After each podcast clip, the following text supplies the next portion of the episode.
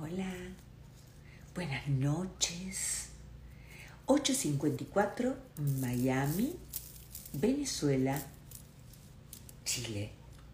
9.54 Argentina. Bienvenidos a esta, la segunda edición de Despertares. ¿Cómo están? Para quienes nos acompañaron junto a Mujer Evolución, Janet, en la primera edición de Despertares, hablando de los sueños y concretarlos, creo que fue eh, muy eh, enriquecedor, sanador y de enorme aprendizaje para todos nosotros. ¿eh? La verdad que con la participación de ustedes, porque la verdad, estamos aquí porque ustedes están allí. Gracias, gracias, gracias, gracias. Infinitas, infinitas gracias. Recordando que todos tenemos una historia maravillosa que contar porque todos somos uno. Em, en esto del parar y darnos cuenta, de experimentarnos, de ser y vivir en el intento de completar la mejor versión de nosotros mismos. Qué lindo saber que están por allá. Hola mi querida Laura, qué lindo verte. Qué invitado en la segunda edición de Despertares, prepárense. ¿eh? Em, lo admiro, lo sigo, me nutren sus contenidos. Él es Ramón Freire, es artista, eh, músico, guitarrista, historiador, coach, motivador. ¡Wow! Con él vamos a hablar un poquito de, de la historia, de nosotros como humanos en este planeta. Vamos a hablar del dinero, un tema no habitual en despertares. ¿Por qué no? ¿Cierto? Y somos perfectos, el sistema que estamos creando es perfecto, porque si todo es imagen y semejanza, ¿qué es lo que nos pasa? ¿Por qué los sistemas que están en el afuera no son a imagen y semejanza de Padre, Madre, Fuente, Creadora. Gracias, gracias, gracias por estar. En muy poquito tiempo, un gran motivo conectado. Una lluvia en Miami, pero de esas tormentas que se caen, así estamos. Así que lo tengo a yo escondido por allí abajo.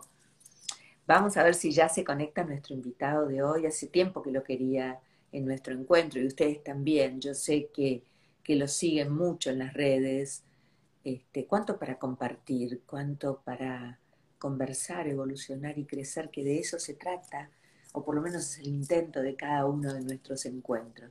Me pidió que me haga las trenzas, porque no pude, no me dio el tiempo, así que con los pelos sueltos, mi querido Ramón, vamos a ver si estás por allí.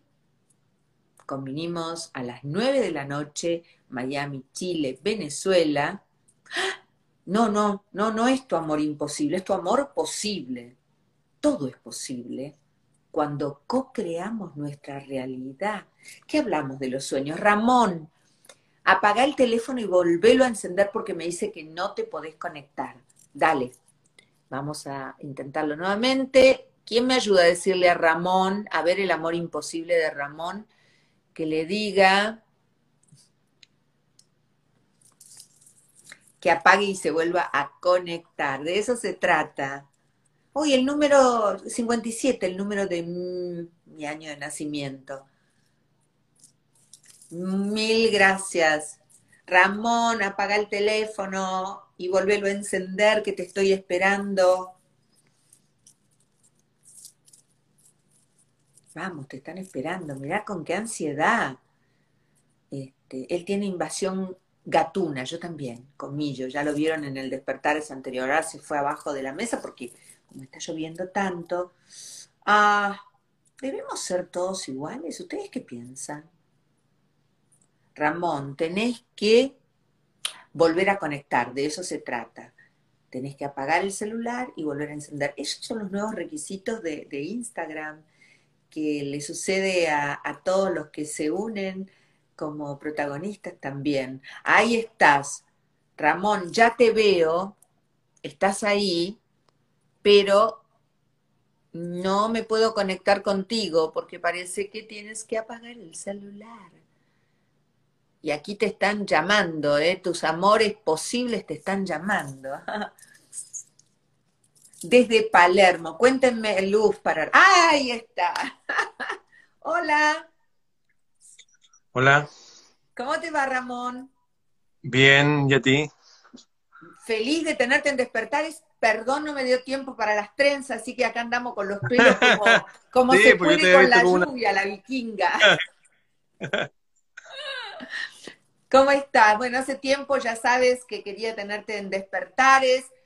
Se fueron dando, pero los tiempos del universo de Dios son perfectos. Hoy estás para compartir con nosotros. Gracias, gracias, gracias. Ahí de a poquito se van sumando. Tenés un par de amores imposibles que te declararon acá en el vivo, ¿eh? ¿Y sabés lo que les dije? No hay amor imposible, todo es posible. bueno, ¿querés presentarte para aquellos que aún no te conocen y que no se nutren con tus contenidos hasta el día de hoy, como lo hago yo cada día?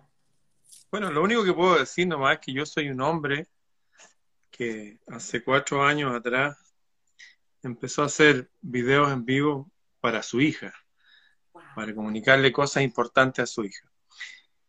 Y eso, no, soy un hombre, nomás que empecé a hablar y después me di cuenta que lo que le hablaba a mi hija era importante para los hijos de mis amigos y para mis amigos también y para otras personas. Y por ahí empezó a juntarse gente y me, decían, oye, eh, por ejemplo, una vez hablé de la muerte. Y una persona me escribió, me dijo, oye, yo perdí a mi hija de cuatro años, no he parado de llorar, pero después que hablaste tú de tu experiencia con la muerte, como que eso se desvaneció. Y a mi hija la voy a volver a ver y gracias. Entonces me di cuenta que, wow, o sea, al compartir la experiencia de uno no es una cosa menor. Y de repente me di cuenta que no podía hacer las cosas que hago habitualmente, mis clases, mis, actividades normales, de persona normal, porque sentía que no estaba haciendo algo. Era como, era como salir de la casa y decir, oye, parece que dejé el gas dado. Hay algo que no está bien. Y es eso, es, de, es un ímpetu vital nomás, no es algo que piense, ni planee, ni nada, es como, siento nomás, digo, wow, tengo que hablar de esto. Y no sé, tomo un objeto que tengo en mi casa, o saco un libro, pero son cosas del momento no tengo un calendario, una planeación. Dejas fluir en la existencia. Sí, soy, simplemente yo soy nomás.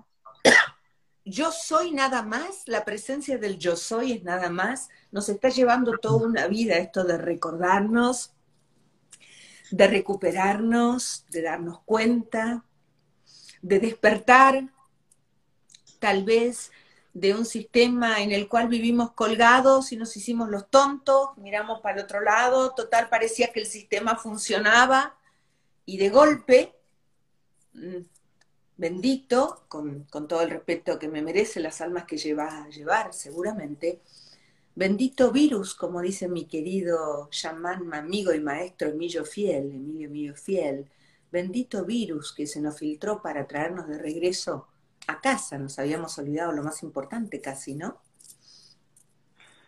Bueno, eso pues tiene harta arista, hartas formas de ver. Eh, mi forma es mucho más terrena. A ver. Yo veo que aquí el planeta quebró el año 2009 debido a que quebraron todas las financieras y los grandes bancos. Y esto debido a que las pensiones en los países, especialmente los países desarrollados, las pensiones de la gente que ha jubilado se llevaba una buena tajada. Resulta que la, población está creciendo así. A principios del siglo XX éramos mil millones, ahora somos ocho mil. Entonces salió, la señora Lagarde del FMI y dijo, oye, los abuelitos están viviendo mucho. Y en ese tiempo, el 2009, dijeron que iba a haber una gripe porcina y que iban a morir 200 millones, 2 mil millones iban a quedar infectados y era necesario vacunar a todo el planeta.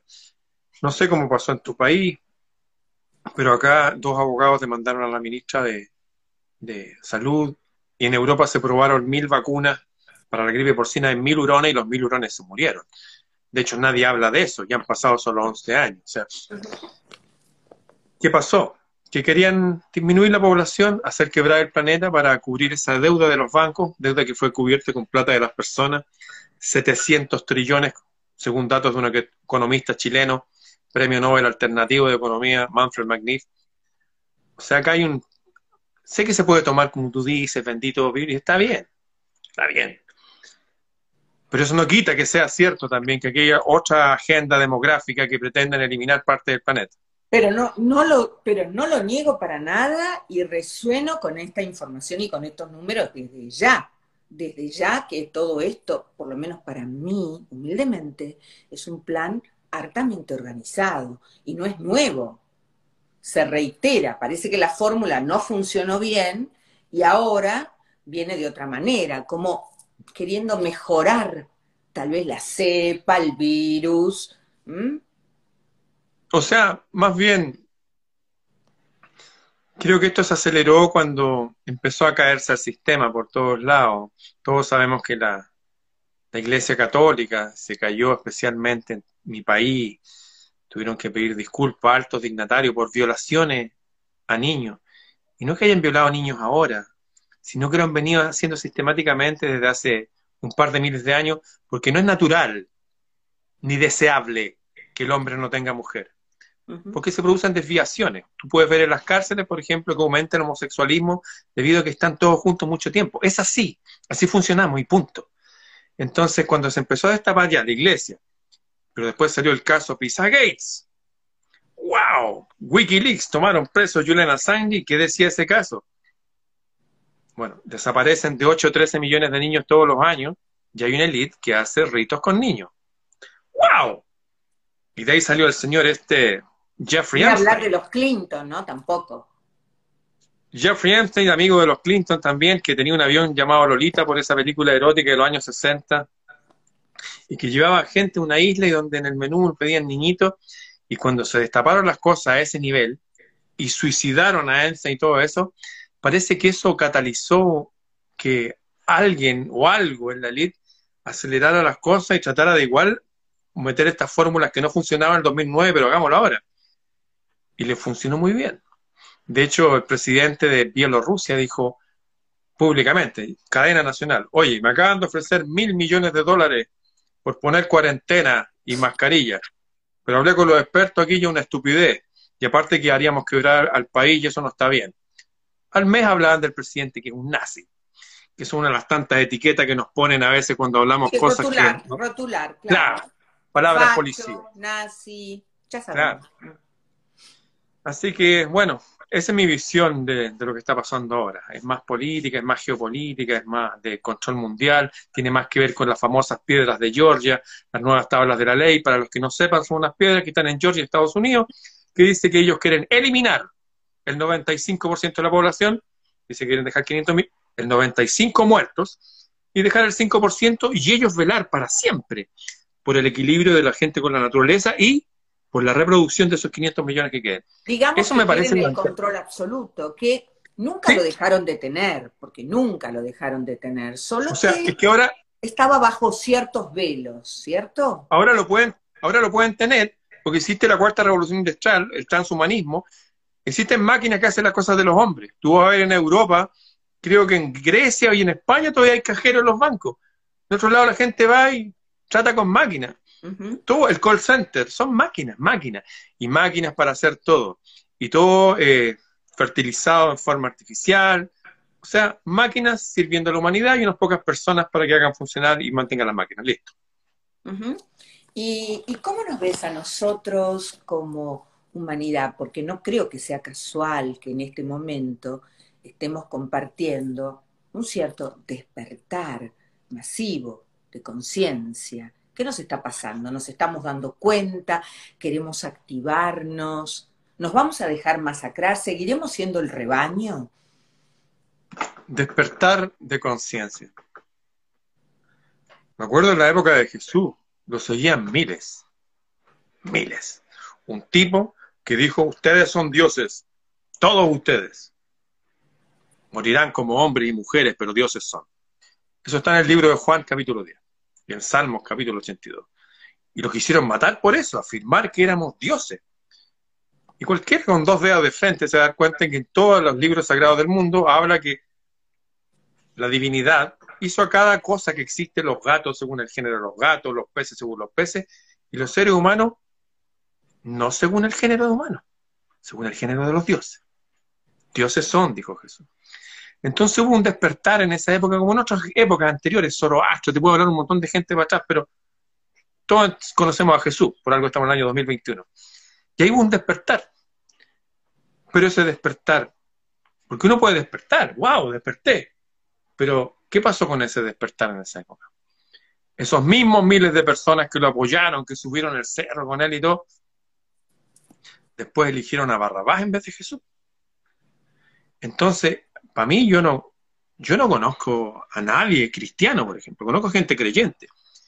Y que la gente esté despierta, no sé, la verdad me merece duda. No, no, no sé si estamos despiertos. Yo te planteo desde este lugar, Ramón. Te, te, digo como se están hablando temas que no se hablaban en redes. No, no, no me refiero a los medios de mala información masiva. Estoy hablando de redes sociales donde todo esto no se hablaba algo está pasando. Sí, creo que no hay que confundirlo el ser con el parecer. Tal cual. Mucha gente que habla temas, porque los temas están en el tapete, pero es como en la época de que quemaban las brujas, toda la gente era cristiana y quería el bien y todo, y estaban matando mujeres por brujas y las quemaban. Antes de eso las manoseaban bien y las violaban y después las quemaban. mataron a millones. ¿Por qué? Porque sanaban a gente. Y el poder de sanidad tenía que estar en la iglesia, por eso los curas se llaman curas, porque eran, ellos tenían ya la sanidad. Y estas mujeres no solamente sanaban a los otros, sino que se comunicaban con el espíritu de las plantas. Y aparte de eso, le quitaban el dolor a las mujeres cuando estaban pariendo. Y como la Biblia dice, con dolor parirás tu hijo, y parían sin dolor o con poco dolor, dijeron estas mujeres son satánicas. Y la gente que hacía, la gente que hablaba de Dios y todo, eran las que estaban ahí cómplices silenciosos. Entonces, yo la verdad no emito juicio al respecto de, cuántos habrán despierto, cuántos no. Yo creo que no hemos avanzado nada. Y lo digo simplemente porque me basta ver que está todo el mundo, todo el planeta está así, incluso al lado del mar, incluso en el Tíbet. con los autos, con las... Acá lo veo en Miami, es, es una cosa, no puede ser esto. Con los autos, una persona sola, manejando, con el bozal puesto y los vidrios cerrados de, qué despertar. Cuando veo estos nuevos jóvenes, los jóvenes de ahora, hoy, tan progresistas, no tienen idea de nada. Apenas si saben lavarse el trasero. De verdad creo que hemos retrocedido.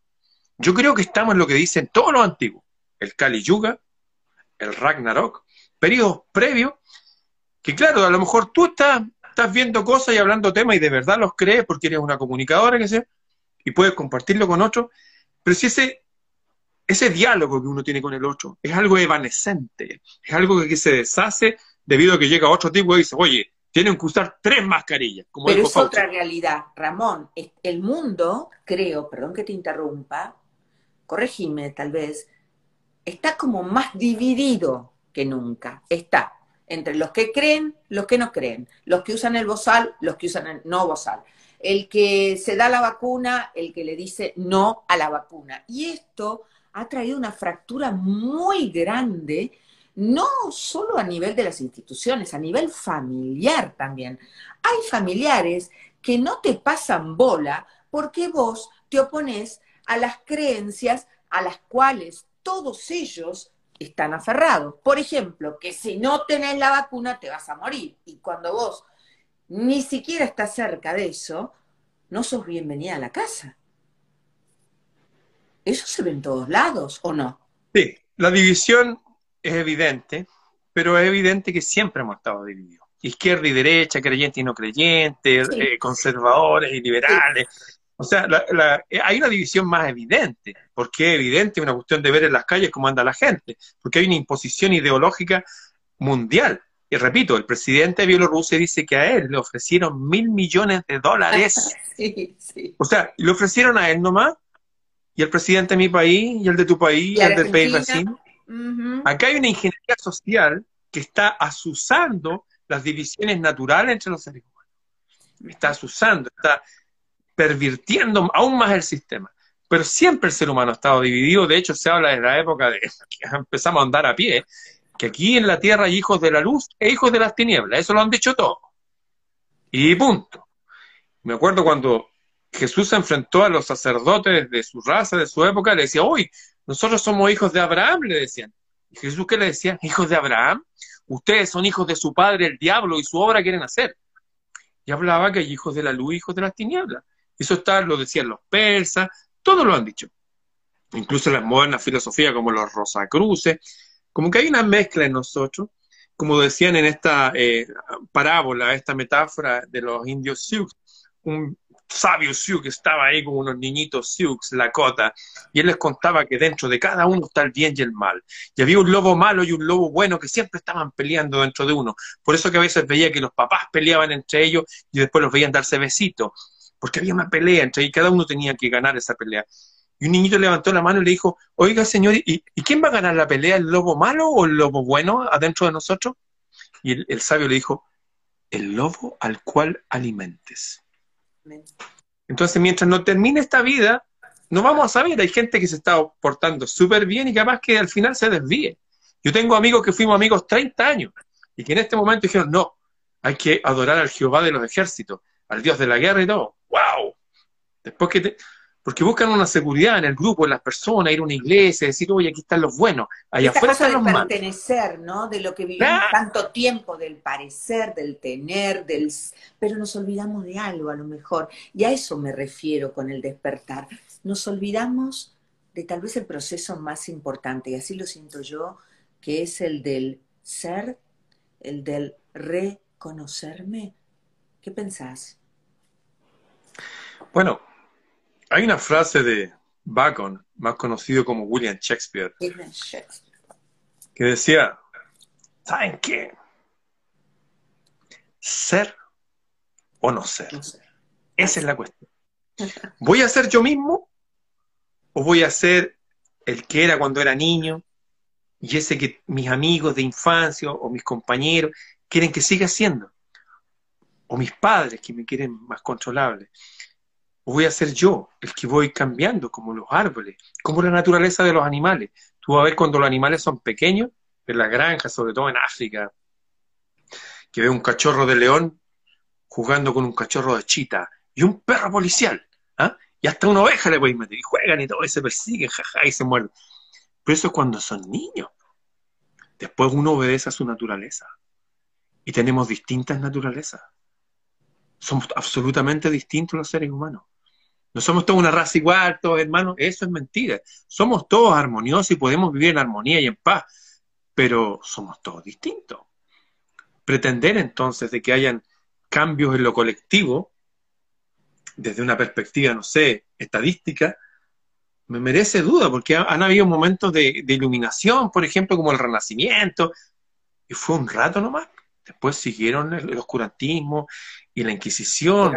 la vida es, la vida es un eterno presente. El pasado fue, el futuro es inexistente.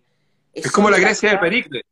La Grecia de Pericles, 32.000 atenienses y un tipo inventaron la democracia porque cada tipo individualmente fomentaba en sí la cultura, eh, el saber, la virtud, y juntos hicieron templos a las divinidades e inventaron la democracia. Pero eso duró un rato nomás, después vinieron el grupo de los 400, que eran 400 oligarcas y los sacaron a todos.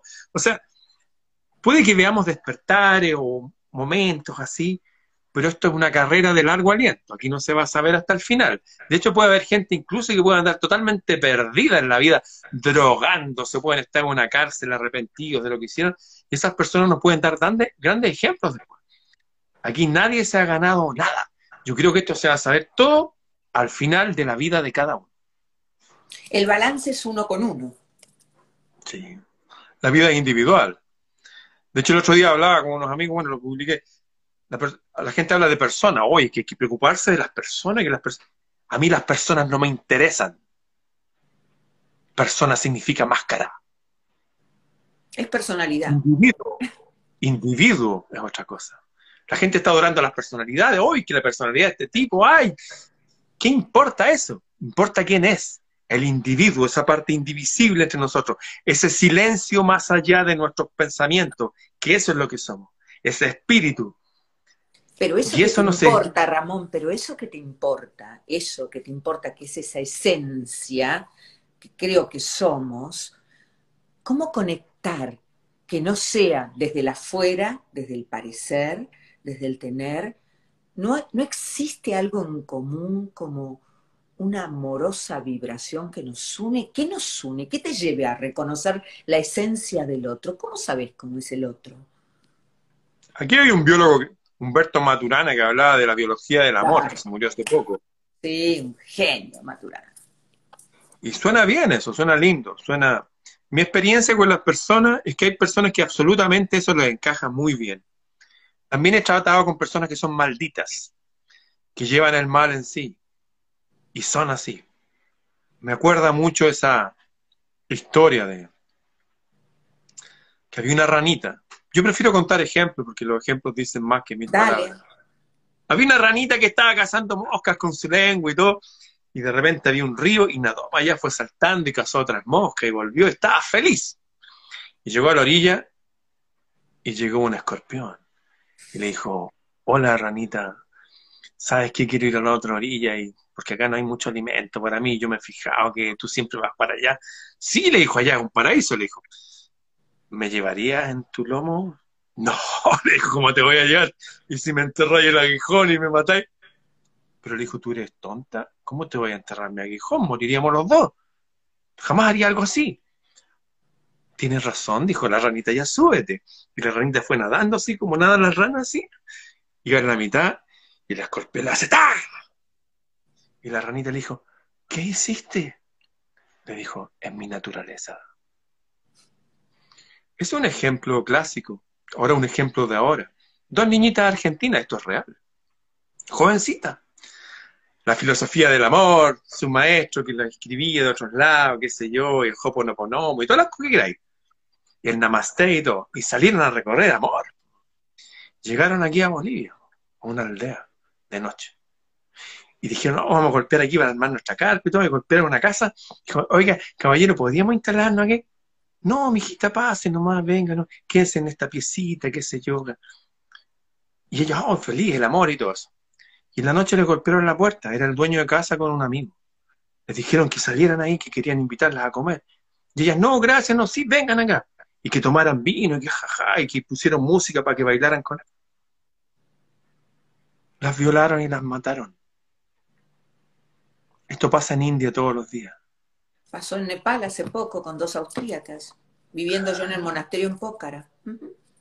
O sea, creo que hay una irresponsabilidad en que nosotros los adultos le hablemos a los jóvenes, no, que todo es amor, que como tú enfoque.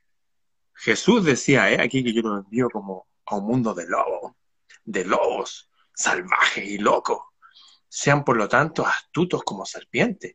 Creo que hay una forma de desempoderar a las personas cuando le habla de este amor con lentes rosados y todo, es peligrosísimo. Y esto ya ha pasado en la historia humana. Lo estamos repitiendo. Aquí tenemos que ser hombres y mujeres adultos. Y hablo adultos desde que ya cuando empieza la mujer a menstruar y todo, le da la iniciación. A pensar como hombres y mujeres, porque este mundo de verdad hay harto mal. Claro, si la persona quiere experimentar con su hijo, te puedo contar cómo lo hicieron en otras épocas. No sé, en mil, bueno, en mil y tanto, la primera cruzada. Vamos a recuperar Jerusalén, decían. ¿Para qué recuperar Jerusalén? ¿Recuperarla de qué? Si yo vivo acá. No, hay que recuperarla porque la ciudad santa de... Ya, ¿Cómo la recuperamos? Mira lo que dice aquí. Dice que si somos como niños, las puertas de los cielos serán abiertas y Jerusalén, la puerta de los cielos, los niños.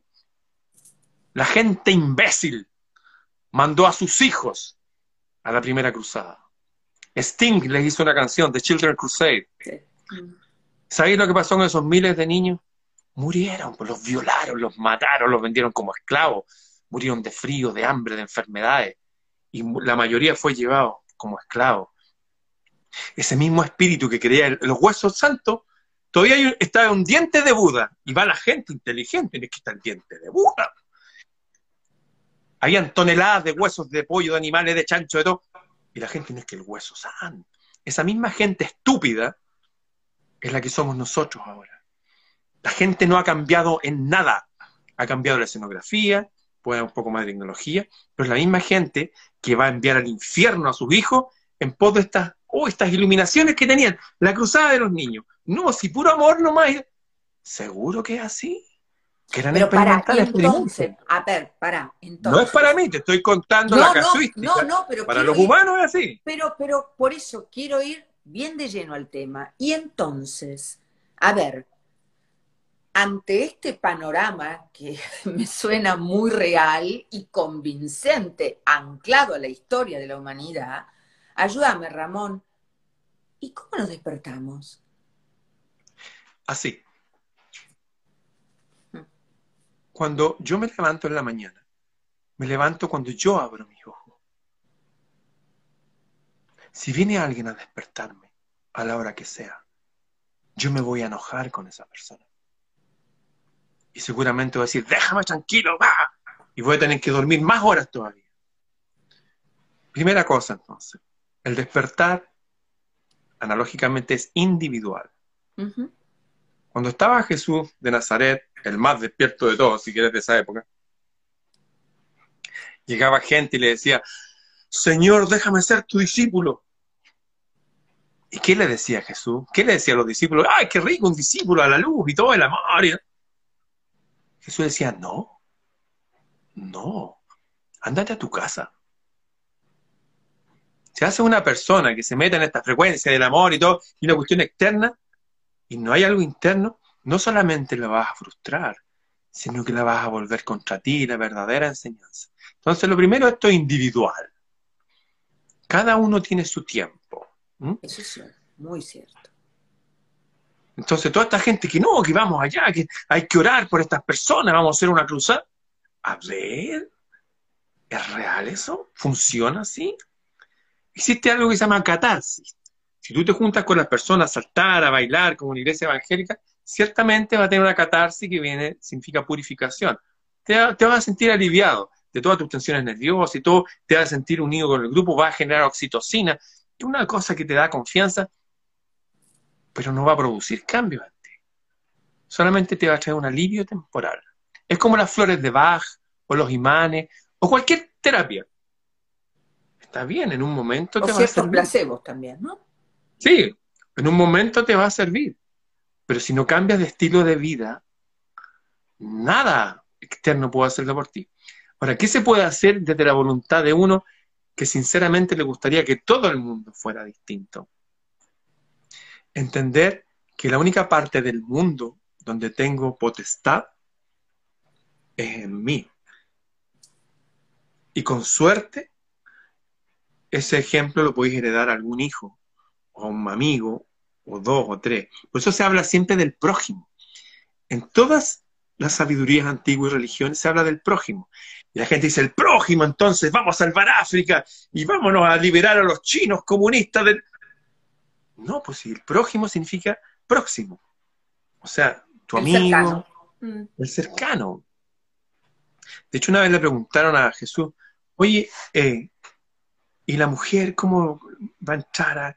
Dice, si la mujer ha criado hijos bien, ha sido, ha cumplido su labor aquí como ser de este planeta, eso le va a bastar para pasar al otro nivel. No tiene que tener grandes conocimientos de metafísica, ni oraciones, no, es ser una buena persona, no, y punto. Yo conozco gente que, por ejemplo, dejaba a su hijita en el colegio esperando, pues no, es que ella estaba meditando.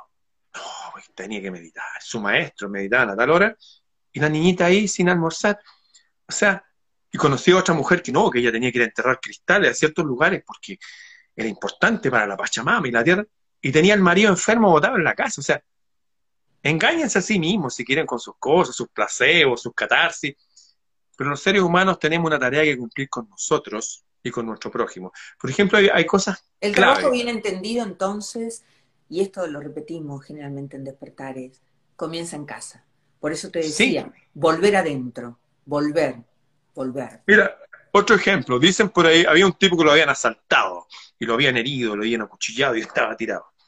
Y pasó un experto en filosofía y todo, y miró al tipo y siguió, o sea, ni lo vio, de hecho. Y pasó otra persona religiosa en extremo que iba al templo, y pasó un tipo y le dijo, oye, hermano, ¿qué te pasó?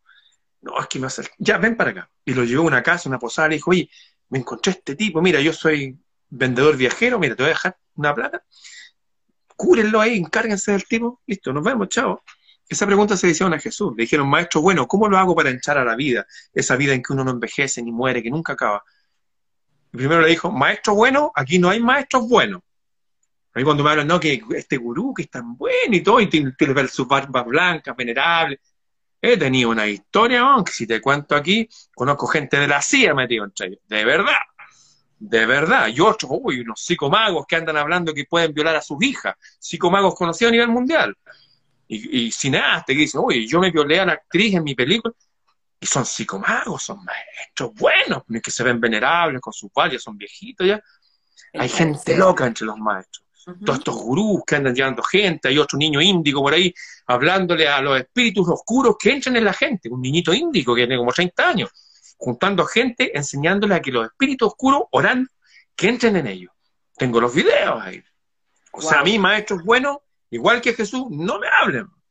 Pues ya tengo harto ya con la gente y con los pastores evangélicos ladrones de mierda y los curas pedófilos. Chao. Sé que hay gente buena en todos lados, pero en general, no me digan maestro bueno, decía Jesús, porque aquí no hay ningún bueno, el único bueno está en el cielo. O sea, de partida. Sean astutos, abran los ojos, escuchen a las personas, examínenlo todo, retengan lo bueno, pero no sigan gente. También estamos todo el tiempo buscando para, en este momento donde hay tanta carencia, porque además se manifiesta esa carencia, ¿no? La gente está desesperada, quiere manotar algo porque se dio cuenta que el sistema le soltó la mano. En realidad el sistema nunca le había dado la mano, pero bueno, no importa, creía, claro, ¿no? Creía en el sistema. Entonces, ahora hay con una cierta carencia, mucho ego espiritual, pero, paso número uno, lo acabas de decir, el trabajo bien entendido empieza por casa. Antes de salvar al mundo, me tengo que salvar yo. El tema es cómo me salvo. No importa lo que haga el otro, lo que tengo que hacer yo conmigo. La, historia termina así. Jesús le dice, primero maestro bueno no hay ninguno y querís tú avanzar a la otra etapa, querís iluminarte, querís pasar a la quinta dimensión, como esa, y le cuenta la parábola a ese tipo que ayudó al, que habían asaltado y lo llevó. Dijo, quería entrar allá, anda y haz tú lo mismo. Ayuda a tu prójimo nomás, y punto. De hecho, cuando estaba en la cruz, yo se la imaginaría cristiana, podía hablarte de Buda también o de Zoroastro, pero sería que la gente se perdiera. Pero básicamente lo mismo. Cuando estaba en la cruz, uno de los crucificados dijo, yo me merezco esto porque he robado, he hecho todo lo malo, este sufrimiento me lo merezco, dijo. Pero este tipo que está aquí, no. Y Jesús le dijo, tranquilo, le dijo, está todo bien. De cierto te digo que hoy día, hoy día, estaremos juntos en el paraíso. O sea, para la persona también que se dé cuenta, hay mucha gente anciana que está sufriendo, mujeres ancianas en soledad, y las veis el currículum para atrás y fueron no fueron buenas personas. Y fueron gente irascible, y trataban mal a sus hijos. Es verdad, hay mucha gente que está sufriendo y gracias a ese sufrimiento, como un aguijón en la carne, empiezan a pensar, chuta, en realidad, pero esto me lo merezco. Porque hice mi vida amargada y amargué a los demás. Pero ya estamos hablando de karma, ya estamos hablando del karma, ya estamos hablando de un poco lo que me sucede en este aquí ahora por lo, la mierda que vengo siendo o por lo que vengo ejerciendo en otros. Sí, sí. Llámalo con el nombre en sánscrito karma, pero el principio de acción y reacción. Bueno, ahí está. De hecho, conozco, conozco, una historia con los monjes Tupiara que sanaron a gente muy cercana a mí de un tumor en la cabeza, uno, y a otra persona le hicieron crecer su pierna. O sea, real. Yo estuve con las personas. Y llamaron de nuevo a estos monjes que curan a distancia, que son discípulos de, del presidente de la Sociedad Científica de Francia del siglo XIX, Alan Kardec, y uno de sus discípulos.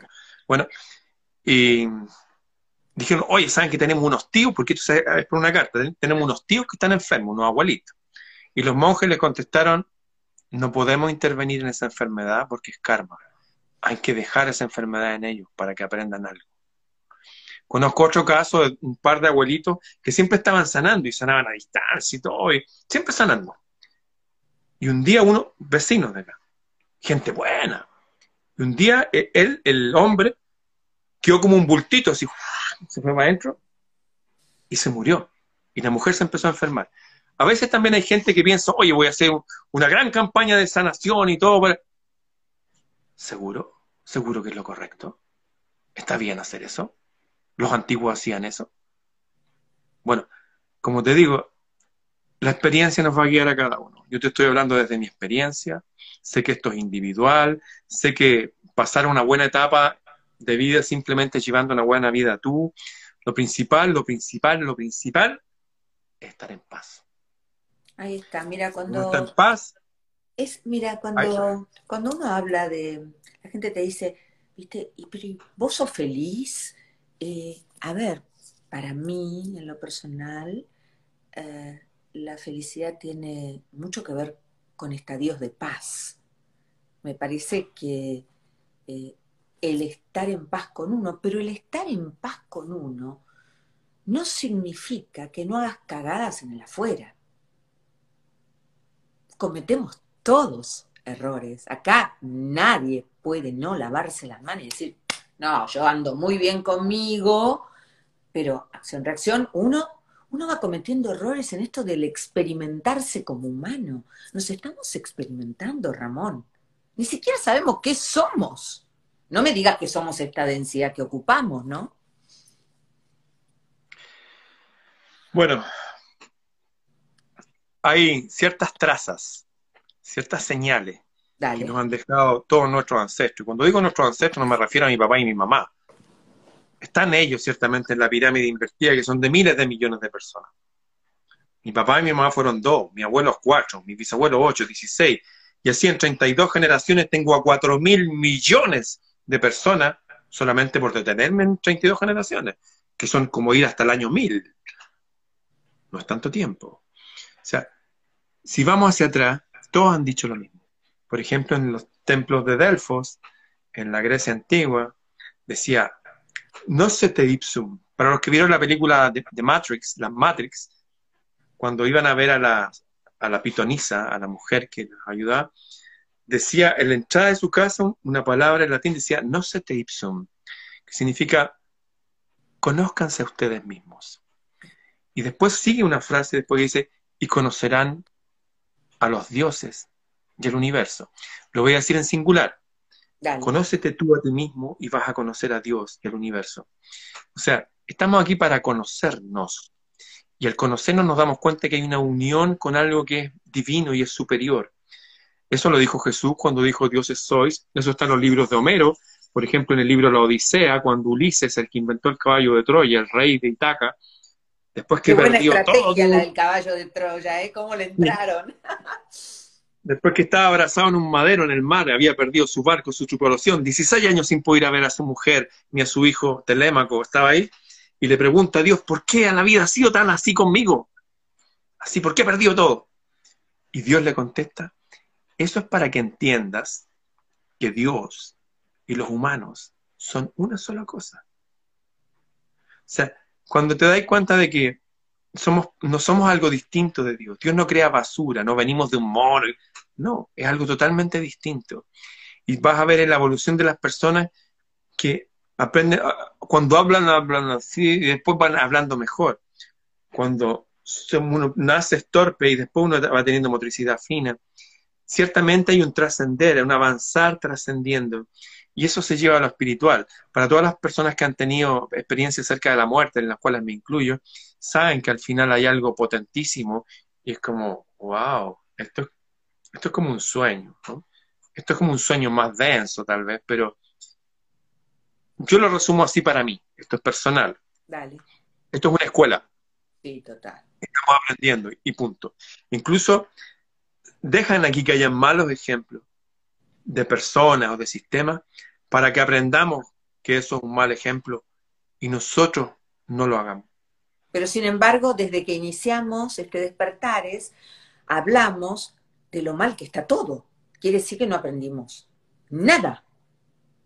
Si lo dejan para que aprendamos y todo está mal, poco he aprendido en miles de años, ¿no? Hay, hay, una, hay una explicación eh, que, que de nuevo dar los antiguos. Los primeros, el, primero en darla fue un hombre llamado Zaratustra, que para algunos estuvo en el siglo VI antes de Cristo y para otros estuvo 8000 años atrás, donde hablaba que estaba Agriman y Auramazda, el dios de la luz y el dios oscuro. Y de nuevo Jesús da un ejemplo que dice que había una, un tipo que plantaba viña, plantaba viña y todo. y un día plantó una viña nueva. Y dijo, oye, eh, esta viña tengo que hacer. ¿Me la cuidas tú, por favor? Yo voy y vuelvo. Y el tipo dijo, claro, yo te la cuido, anda nomás. Y no volvió el dueño de la viña. Y el tipo dijo, el dueño de la viña no ha venido. ¿Saben qué? Esta viña es mía. ¿Ah? Y empezó a tratar mal a la gente que trabajaba ahí. O sea que hay una escuela, pero que pasó algo cósmico, que vino algo oscuro y se hizo cargo. De hecho, de esto hablan los indios, los aborígenes que hicieron las pirámides en México, los toltecas, donde dicen de que hace como 3.600 años atrás bajó un ser que se llama el depredador. Los mayas galácticos, claro. Con los voladores y que ellos engañan a la gente. Y de ahí, de hecho, sale la película Matrix y les hacen que la gente se enoje y tenga desesperanza porque ellos se alimentan de eso. Curiosamente, en la Biblioteca de Alejandría, Hipatía de Alejandría, dice lo mismo ahí de que hace 3.600 años atrás llegó el demiurgo y los arcontes y llegaron a este mundo. Curiosamente, ¿qué pasó en esa época? Apareció un tipo que se llama Abraham, que se le apareció una luz en una salsa y le dijo, oye, agarra tu cuchillo y mata a tu hijo. O sea, un Dios, por muy verdadero que venga y me diga eso, yo me enfrento a ese Dios, no tengo nada que ver con eso yo. De hecho, Jesús hablaba de su Padre en el cielo, jamás se refirió a este dioses del Antiguo Testamento. Resumiendo, se dice que en este colegio, esta escuela de dioses, vino un ser. Hay mucha gente que habla de los motivos, de por qué tenía tanta envidia o mala voluntad para los humanos, pero eso lo dicen varios, y lo dicen varios de los que hacen las pirámides. O sea, ¿Se habrán puesto de acuerdo para engañarnos? ¿O hay algún sustrato de verdad en ello? Yo tiendo, como digo, yo, yo, no, yo estoy aprendiendo igual que todos los que estamos aquí. Lo que yo veo es eso. Estamos en una escuela y dejaron a cargo de esta escuela un ser que se volvió oscuro o era oscuro, no tengo idea, pero el hecho cierto es que Jesús lo llamó Satanás el diablo y el responsable de los engaños y de la maldad y el sufrimiento en esta escuela llamada planeta. El planeta del olvido, porque cuando llegamos nos olvidamos de todo. Sí, llegamos con las memorias poco borradas. Sí, es como que después nos chipean, ¿no? Y entonces pasás a ser parte de acuerdo a en qué lugar del planeta del olvido estás corpóreamente o densamente, pasás a ser parte de ese sistema. Y ahí nos empezamos a dividir. No solo no recordamos, sino que nos recontraetiquetamos con sistemas de creencias que en esta escuelita de la vida, como decís vos, nos van marcando, ¿no? Sí, y hay algo muy importante que dijeron todos los antiguos, para la gente que es cristiana o tienen Biblia en su casa, pueden buscar esto en el libro de Juan o en el libro de Santiago, y que donde dice, habla del poder de la palabra. La palabra tiene poder. Y fíjate que estamos usando palabras que tienen un poder nefasto. Por ejemplo, ya hablé de la palabra persona. Persona significa máscara. Máscara. Pero hay gente que habla de, la familia, la sagrada familia. Y resulta que familia significa grupo de personas hambrientas, de esclavos hambrientos, emparentados por sangre. Eso es familia. O la palabra trabajo, que viene del griego tripalión, que significa un instrumento para matar esclavos, para pegarle hasta la muerte. Ah, no sabía. Trabajo, trabajo es una palabra horrible. Nadie usaba esa palabra. La gente usaba, yo, este es mi arte, mi oficio. Labor viene de los dolores de la mujer en el parto. O sea, hay palabras que tienen un poder enorme. Trabajo, labor, persona, familia. Y hay otras que están sumamente tergiversadas, que daba un programa entero, como la palabra amor, como la palabra libertad. En nombre del amor, en nombre del amor. No, venga, cuenta Ahí que, sí que nos mandamos un festival ¿eh? de, errores y aciertos maravillosos, porque en el nombre del amor hemos vivido en un mundo de culebrones, ¿no? Nos están controlando a través de las palabras, nos están controlando a través de nuestro cerebro. Cuando uno tiene miedo o hay situaciones de inseguridad, el prefrontal, que es la parte de aquí, se cierra, por así decir, y uno queda más como un animal. Entonces uno puede razonar. Si te dicen, póngase triple de estas cosas, tú te pones porque él lo dijo, y ni siquiera te va a cuestionar. Eh, las palabras, el miedo. De hecho, hace poco conté de que había una parábola antigua que igual tiene mucho que ver con ahora, que dice que habían unos dioses que le tenían mala voluntad a los hombres. Así que les mandaron una caja, un cofre, se lo regalaron a una mujer, y la mujer era sumamente curiosa. Esa mujer era especialmente curiosa. Le dijeron, oye, te vamos a regalar esta caja, pero no la vayas a abrir. ¿eh? Me imagino, ya estoy con lo para qué. Entonces la mujer fue, la mujer se llamaba Pandora. La caja de Pandora. Voy a abrir un poquitito, no, un poquitito, sí, algo. Y apenas hizo así, no, se destapó y salió todo lo malo que hay ahora. Y las divisiones, y las mentiras, y los Illuminati, y la izquierda y derecha, y todo, todo. Y la gente se queda con eso, que de ahí salieron los males. Pero dice que adentro, lo último que había en este receptáculo mágico, cuando lo abrieron, lo último que había, había la esperanza. Joder. La esperanza. Pero la esperanza no es que si estamos, a ver, yo no creo, ponle el nombre que quieras, Dios, creador, la fuente. Si estamos a imagen y semejanza, programados, armaditos para vivir en este planeta, como tú dijiste hace un ratito, no nos pudieron haber hecho tan mal. ¿Por qué todo lo hacemos tan mal? Ahí me voy a anclar en la esperanza, en lo que acabas de decir. Mira, el que quiera llegar al invierno, perdón, el que quiera llegar a la primavera sin pasar por el invierno, no se puede, nunca lo va a lograr. No, claro. Eso no existe. Al parecer, eh, sí, a nivel macro lo hemos, a nivel macro la guerra está perdida, ellos ya ganaron hace rato, pero no así a nivel individual. Te recuerdo que los siglos de las luces, el renacimiento, no se dio en todo el planeta.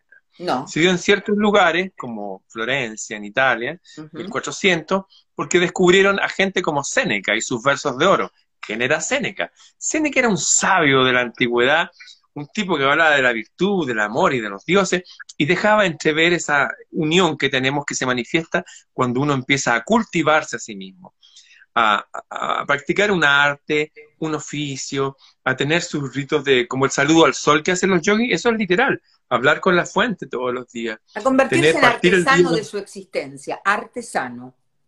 Sí, exactamente. no sé si tuviste la película eh, El último samurái. No. De un tipo que lo tomaron preso y se lo llevaron los samuráis y él era un norteamericano. Y él era enemigo de los samuráis.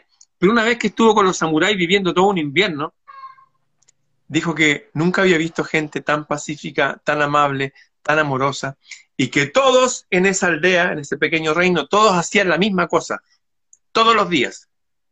No es que hicieron el mismo, todos hacían la misma actividad que era perfeccionar su arte. Perfeccionar su El arte, que somos, perfeccionar el arte que eran. Cada uno. Cuando, cuando uno es un buen dibujante, o un buen zapatero, un buen carpintero, o un buen lo que sea, cuando uno interactúa con la materia, eso le afecta a uno. Yo lo sé porque soy músico. Lo sé. Entonces, al, al hacer, al aplicar la voluntad en lo que sea, lo que se fortalece es mi voluntad. Eso. Me voy haciendo más, más sensible. Eso. Me, hago uno. Esta materia es parte de mi escuela. Por eso que yo he abogado mucho porque la gente estudie, aprenda, se desarrolle. He compartido links donde la gente que no ha ido a la universidad puede estudiar gratis. Lo he dicho mil veces. Pero escúchame, este de esto lo hablamos siempre. Eh, la ignorancia, la ignorancia es la noche oscura de la mente. Vos elegís ser ignorante. En esta época donde tenés todo para elegir. Vos elegís si te quedás mirando el culebrón, si los rankings de muertos en, las fake news, o no, o si querés desarrollar algo más en vos, que es el artesano, ser artesano de tu existencia, como te parezca, como te resuene con, en tu caso con la guitarra, en el otro será escribiendo. Cada uno tiene dones y talentos ilimitados. pueden ser varios incluso. Pueden, ser, varios. Bueno, súper dotado, entonces, qué bárbaro, un súper maya galáctico. De hecho, los griegos, en la alegoría de la caverna, en un libro que se llama La República de Pelotón, decían ah, que la forma de la gente de liberarse, de liberarse de todo eso y ser libre y ser iluminado, volviendo a ser despierto, de hecho, cuando al, Buda le decían, oye, tú eres Buda, que significa el despierto. Claro. decía, no, ustedes son los Budas. Decía, la fórmula de los griegos era que las personas cuidaran su cuerpo todos los días, hacer su gimnasia. Mente sana en cuerpo sano. Puede ser también, no sé. Cuerpo sano. Sí, su cuerpo. Saber lo básico de música, saber lo básico de astronomía, no astronomía de manejar un telescopio, de saber los nombres de las estrellas, porque eso hace que la conciencia se expanda y entonces todos los problemas acá son más chicos, porque frente a esa realidad en la que estamos, si ya nadie mira el cielo, de hecho le pusieron de nombre eh, las estrellas de Hollywood, porque la gente ya nunca más miró el cielo. Entonces hay todo un constructo, es como magia negra, usando las palabras para controlar. Sí, ser astrónomo, saber lo básico de matemáticas, de bien, de sumar, restar, eso, y saber hablar bien, para eso hay que leer bien, en fin. Escribí de todos estos temas en un libro que hace 10, estuve 10 años escribiendo un libro, son 700 páginas, que se llama Bitácora del Sur, donde hablamos de estos temas que estamos hablando aquí. Ese libro se puede, yo no sabía lo del libro. Escríbame a mi mail, no, ah. no aquí, no a mi Instagram, porque no alcanzo a contestar, es mucha gente. No tenemos. A Freire, Freire Ramón, gmail.com. Ok. Escríbanme ahí los que quieran obtener mi libro. Y subí muchos libros gratis, y de estos antiguos que estamos hablando, subí el libro Oro de la Sabiduría, que son frases de hace 8.000 años atrás. Así, frases sabias, para que los descarguen gratis. Están en mi página en Facebook, que se llama Planeta Celta, Planeta Celta en Facebook. Cada uno puede tener un cuaderno, lo que sería súper bueno que cada uno tenga un cuaderno y anote ahí si quiere su sueño, las cosas que aprende. Esa es la bitácora. Esa es la bitácora de tu viaje. Sí, escribí todas las cosas que me había aprendido, de los libros que había leído. También escribí cosas que tienen que ver con geopolítica, lo que está pasando ahora, por qué, no sé, existe el país de Uruguay, por ejemplo. ¿Ah? ¿Qué pasó? ¿Por qué la Amazonía se llama Amazonía? Se llama Amazonía porque cuando vino Francisco Orellana en 1540 salieron unas mujeres como tú, con unas trenzas rubias y dos ojos azules, a pelear contra ella y les ganaron. Entonces dijeron, wow, eran las Amazonas, eran descendientes de vikingos que llegaron mucho antes que Colón acá. Entonces, cosas de historia también, cosas para entender que este mundo sigue siendo súper mágico y maravilloso. Pero para eso tenéis que sacarte todas las mentiras de la historia, de la política, de la religión y de todo eso. Eso lo puse en ese libro. Los que quieran tener, lo que me escriban a freireramon.gmail.com. Eh, qué bueno si alguien de este equipo celestial, interplanetario, ustedes que son tan despiertos y pícaros, escriban el email de Ramón que es freireramon arroba, gmail.com. Arroba gmail.com. Y ahí, ¿vos le envías el libro? Sí, y tengo una página, como digo, Planeta Celta. El libro es presencial. PDF. PDF. Y los PDF, y los PDF se pueden escuchar como audiolibro. Hay una aplicación que es gratis en el computador, entonces tú estás haciendo aseo, vas en el, en el subway, en el metro, y puedes escucharlo y, subí libros gratis, como 200 o más libros gratis a Planeta Celta. Por ejemplo, uno muy importante. Planeta Celta. muy importante que se llama La Conquista de la Voluntad, del psiquiatra eh, español Enrique Rojas. Mirá qué rápido ya están escribiendo. Ahí está. freireramon.gmail.com. Súper genial. Otro más que lo siga posteando. Está Freire, no, Freire. Ramón, arroba, sí. Está. Escúchame, Ramón, decime algo. Sí. sí a ver, vamos a hablar de la tabla esmeralda un poquito, de Hermes Trimegistro, el Kibalión, como es arriba es abajo, como es adentro es afuera. ¿Qué nos pasó con todo eso? Bueno, tú estás hablando de Hermes, también conocido como Thoth, también conocido como Mercurio, también conocido como el Arcángel Gabriel, dicen. Se supone que hay una relación entre, como lo que decía recién, si yo aprendo a hacer esto, a trabajar el cobre, primero lo voy a hacer de forma bruta, como cuando empecé a hacer mi brazalete, martillo y todo. El cobre es bien especial porque se templa en frío, mientras más golpes se juntan más los átomos. Qué buen conductor. Pero, después puedes empezar a hacer cosas más finas y agregarles piedras y cosas así. Pero en la medida que pasa eso, empieza a pasar el tiempo. Y cuando pasa el tiempo, la gente que te conoció, o tú mismo si tienes una bitácora, te das cuenta de que uno cambió. También uno es listo mejor persona. Por eso la importancia de trabajar con la materia, no huir del mundo de la materia, trabajar de la materia. Eso. Entonces, de ahí, eh, cómo es afuera, adentro, cómo es arriba, es abajo. Y otras, esto se entiende en varios niveles. Por ejemplo, había una vez un, tipo que se llamaba Daniel, que estaba en Babilonia, que estaba orando por ayuda al cielo, y llegó un ángel, el, el, arcángel Gabriel justamente, le dijo, oye, yo te quise venir a ayudar antes a ti, hace una semana cuando oraste, pero no pude venir porque estábamos en una batalla en el cielo. O sea, entender que también en el mundo espiritual no es como todo, ay, que están ahí. No, también hay batalla en otros niveles. Lo mismo que está pasando aquí está pasando en otros lados. ¿Por qué tenemos no este estamos mundo? solos, ¿no es cierto? Vamos, no Sí, no vamos a estamos dejar solos. de, de- por supuesto que no estamos solos, ¿no? Así es. Hay otras dimensiones donde están pasando las mismas cosas. También se puede ver de esta otra forma. Lo mismo que pasó ahora, no sé si te ha pasado a ti, no sé si tienes Facebook, pero te dice, oye, mira esta foto de hace dos años atrás. Ah, sí, me llega. No miro mucho, pero me llega, sí. mismo tema o el mismo tema que querías hablar hoy día. Hay como una espiral en el tiempo, hay como algo cíclico que se está repitiendo. La vida es como, no es azarosa, la vida es como bien, como, hay como leyes, tal cual como, la, no sé, si suelta esto se cae, hay leyes, hay leyes espirituales. Y cuando uno empieza a interactuar con eso, a conocer a ti mismo y lo demás, empezáis a entender que, wow, todo esto es divino, hay un propósito detrás de esto. Pero llegar a esos niveles es individual, cada uno va sacando conclusiones a la medida que va creciendo. ¿Nos yo- un poquito con uno de tus artes? Porque tenés muchos artes, evidentemente, pero te llevas muy bien con la de las curvas, este, que tiene un par de cuerdas. Eh, me Ah, sí. Sí, me encanta. Y, y nos quedan pocos minutos. Regalanos un poquito, dale. ¿La tenés por ahí cerca? Lo vi al, gato divino, acá tengo a, a- yo tengo a Millo acá. Millo, gracias. Eh, esta música se hizo famosa en los años 60 y es una mezcla de, de los ritmos de África y las armonías de Chopin y las armonías europeas de la época más gloriosa del romanticismo. Te recuerdo cuando murió Chopin, todos los pianos se pintaron de negro. Antes los pianos eran de colores, con murales, color madera. Después todos negros. ¿Por qué? Porque murió Chopin. Y Chopin tenía unos acordes raros. Entonces se juntó esto y salió esta música que quebraba los esquemas y siempre invocaba al amor. Y es música típica del sur del mundo, que es donde vivo yo. Olha, mais linda.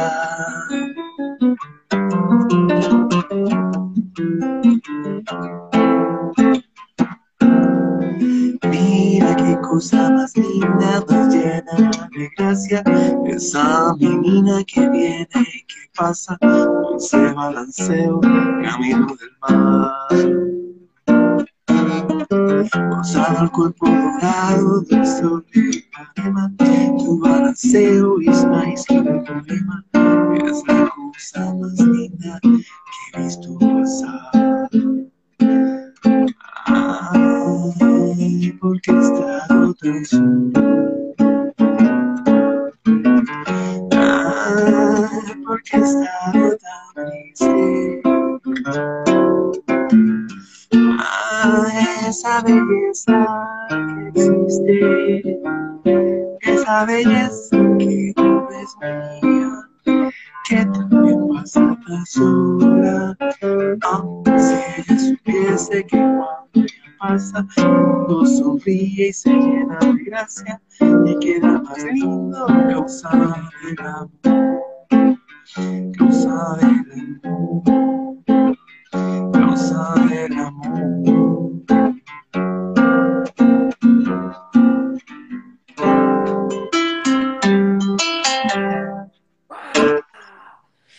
Gracias. Vos me, me cantaste, le cantaste algo maravilloso, que es el amor, el amor que somos, y yo me Sí, hablé todo, el amor que somos, ¿no? sí. Gracias, Ramón, te disfruté muchísimo. Tantos amorosos comentarios, tu despedida para todos los que hasta ahora nos acompañaron en esta mágica noche. Lo más importante es estar en paz y para eso va a ayudar tener siempre la casa limpia, ordenada, eh, cosas de colores, cristales de colores, buena música, cuidar un animal, un gato, una planta o mucho, eso, pero estar en paz. Y recordar que el primer oficio del ser humano es cuidar un jardín que se llama paraíso. Estar en paz y sobre todo, todos los días, hablar al cielo, a la madre del cielo, o al padre del cielo, o a la divinidad, como quieran llamarlo, y decirle, oye, guíame, ayúdame, úsame, dame sabiduría, dame inteligencia. Tengo un problema, por ejemplo, no sé cómo pagarle esto a mi hijo, o esto. Todos los problemas tirarlos para arriba y estar en paz y esperar lo mejor. Eso. De eso se trata. Gracias. Gracias, gracias. Gracias a todos. Te hablo por privado. Chao, gracias.